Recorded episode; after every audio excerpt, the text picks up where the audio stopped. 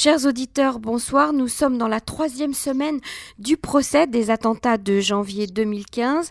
La Cour d'assises spéciale de Paris travaille depuis euh, plusieurs euh, semaines déjà. La parole aujourd'hui a été donnée aux policiers qui sont intervenus le mercredi 7 janvier, juste après l'attaque dans les locaux de Charlie Hebdo.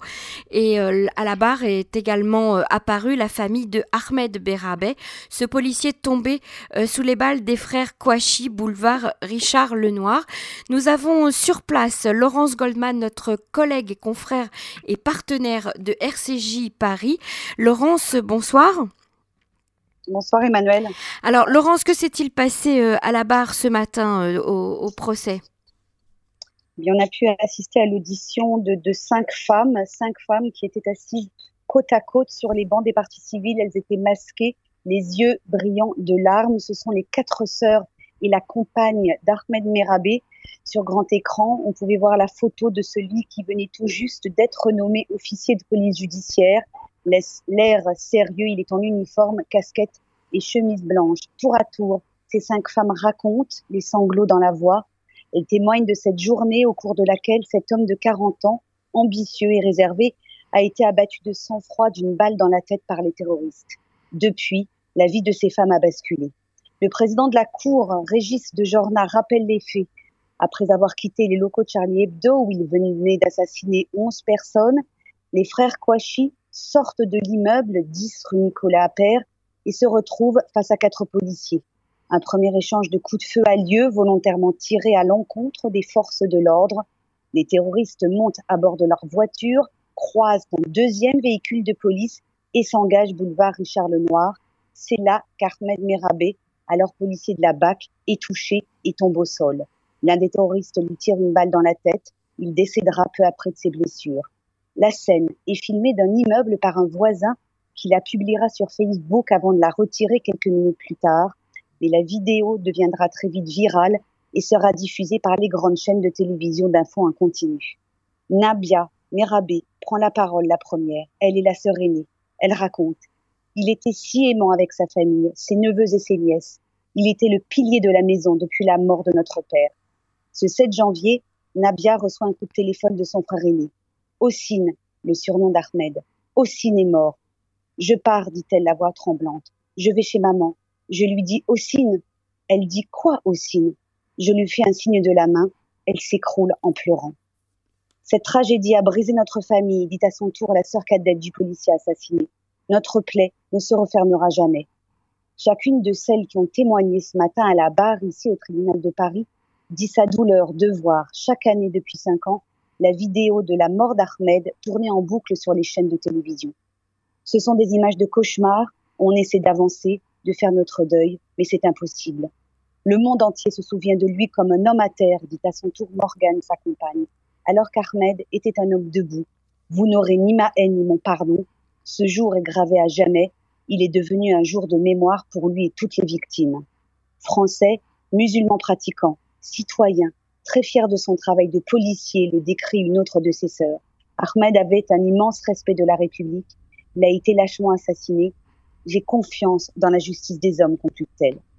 Alors 17 policiers se sont ensuite euh, succédés après la famille, donc euh, à la barre, pour cette neuvième journée euh, d'audience consacrée à l'assassinat de Ahmed Merabet.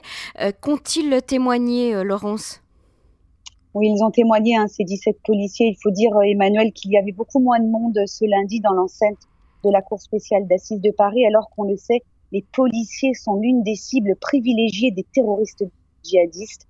Ce matin-là, 7 janvier 2015, le poste de police du 11e arrondissement, celui de la BAC 11, est appelé pour un ou plusieurs coups de feu rue Nicolas Appert, sans autre précision.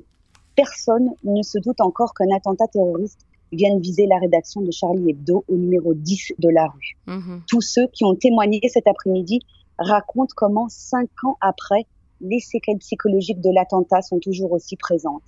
Il y a ce jeune homme, 22 ans au moment des faits, il était alors le coéquipier d'Ahmed Merabé. Lorsque les frères Kouachi se mettent à tirer dans leur direction, les deux policiers se cachent dans un buisson. Ahmed est sorti, raconte-t-il. J'ai voulu le suivre, mais les tirs ont repris. Quelques minutes après, Ahmed se retrouve au sol, blessé dans une mare de sang. Je lui demandai s'il m'entendait. Ses lèvres bougeaient sans aucun son. Un peu plus tard, celui qui est aujourd'hui gardien de la paix se souvient très ému. Il était mon mentor, mon modèle de travail. Lui succède ensuite à la barre une femme. Elle est jeune, elle aussi, elle a la trentaine. Elle était membre de la brigade de VTT du 11e arrondissement qui s'est rendue sur les lieux. Elle parle de la culpabilité du survivant. Les frères Kouachi leur ont tiré dessus alors qu'elle leur tournait le dos. Je suis une cible. Je ne peux rien faire à part prendre la fuite. Les Kouachi continuent à nous tirer dessus. Pourquoi Ahmed demande-t-elle. Pourquoi pas moi Pendant trois, quatre ans, j'étais éteinte. Je n'arrivais plus à sourire à la vie. Dans la salle d'audience, chacun écoute, en silence. Après le 13 novembre et les attentats de Paris, je n'ai plus été capable de travailler dans le 11e arrondissement. Le plus dur, c'est d'accepter de vivre avec. Mon uniforme de policier est toujours une cible. Je ne peux plus le porter, dit-elle. Désormais maman d'une petite fille, cette policière a quitté Paris. Elle est aujourd'hui chargée de communication à l'état-major en province. Elle dit qu'elle est heureuse.